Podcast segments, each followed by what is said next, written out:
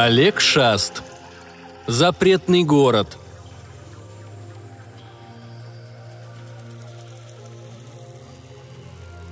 «Сильный попался», – прошипел я, вытаскивая из живота осиновый кол.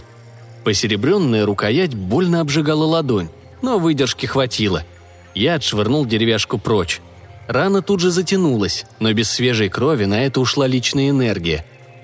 Я потрогал помятое лицо и коснулся пальцем лунки, где пару минут назад был клык. Просто замечательно. Один пропущенный удар, и вампирская гордость осталась на плитах древней дороги. Рядом с моим укрытием за стеной разрушенного дома раздались тяжелые шаги.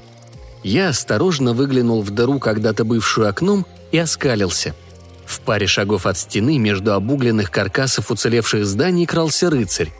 Серебряные доспехи сияли под светом полной луны, а на поясе красным рубином блестела рукоять. Прямо как в сказке. Их читали детям до Великой войны и бомб, от которых человечество почти вымерло.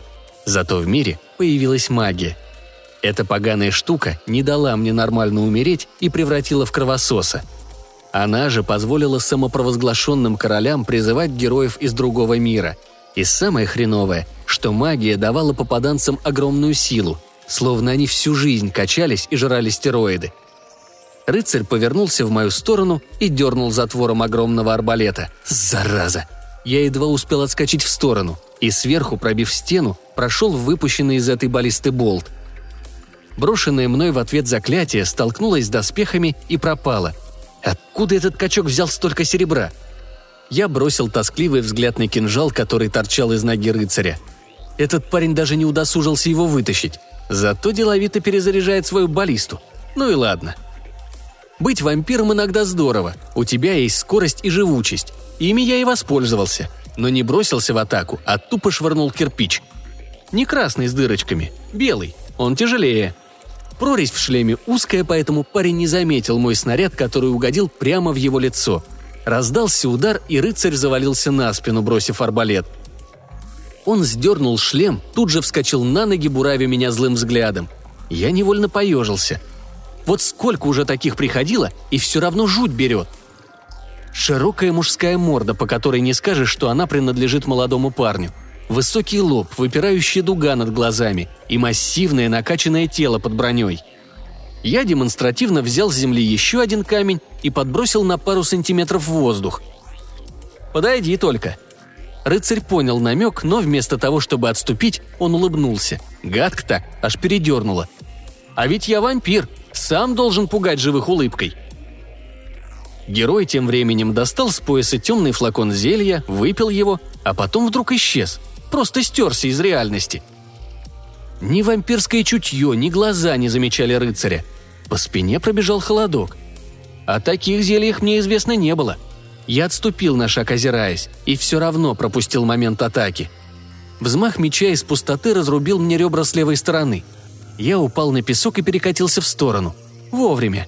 Лезвие шаркнуло о камень в сантиметре от лица. Странно-то как. И рана не затягивается.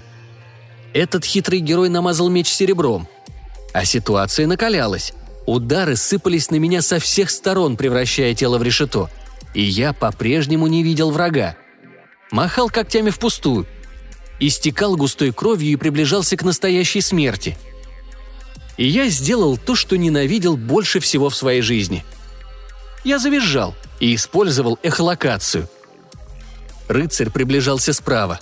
Я увернулся, ударил когтями – Рыцарь подставил грудь, и моя рука взрывается, болью врезаясь в серебро. Герой сбрасывает ставшую бесполезной невидимость и нападает уже в открытую. У меня нет способностей против меча. Тело принимает еще два удара, разворотившие грудь. Я падаю и отползаю к стене. Рыцарь навис сверху и приложил к моему горлу меч. «Я победил! Последнее слово, Кровошов!» «Пощади!»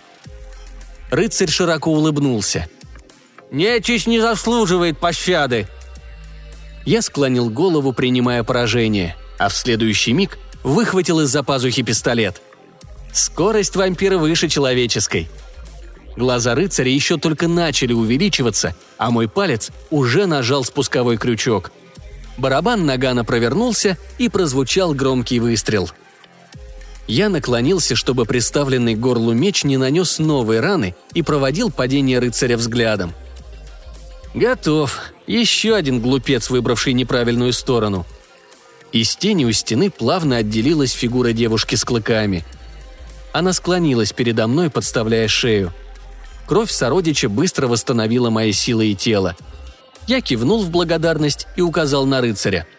«Кровь можете использовать, а тело повесить к остальным гостям запретного города». Девушка взвалила тяжелого рыцаря на плечо и с поклоном удалилась. Я проводил ее задумчивым взглядом и облокотился на развалины, некогда бывшей Спасской башней. Осмотрел оружие, заменив стрелянную гильзу, и мысленно поблагодарил предков. После чего достал из-за пазухи потертый дневник. Погладил кожаный переплет и открыл. На первой странице была цветная фотография молодого парня на фоне Кремля. А ниже начинались короткие отметки за каждую отнятую жизнь и дата катастрофы. 03 06 2022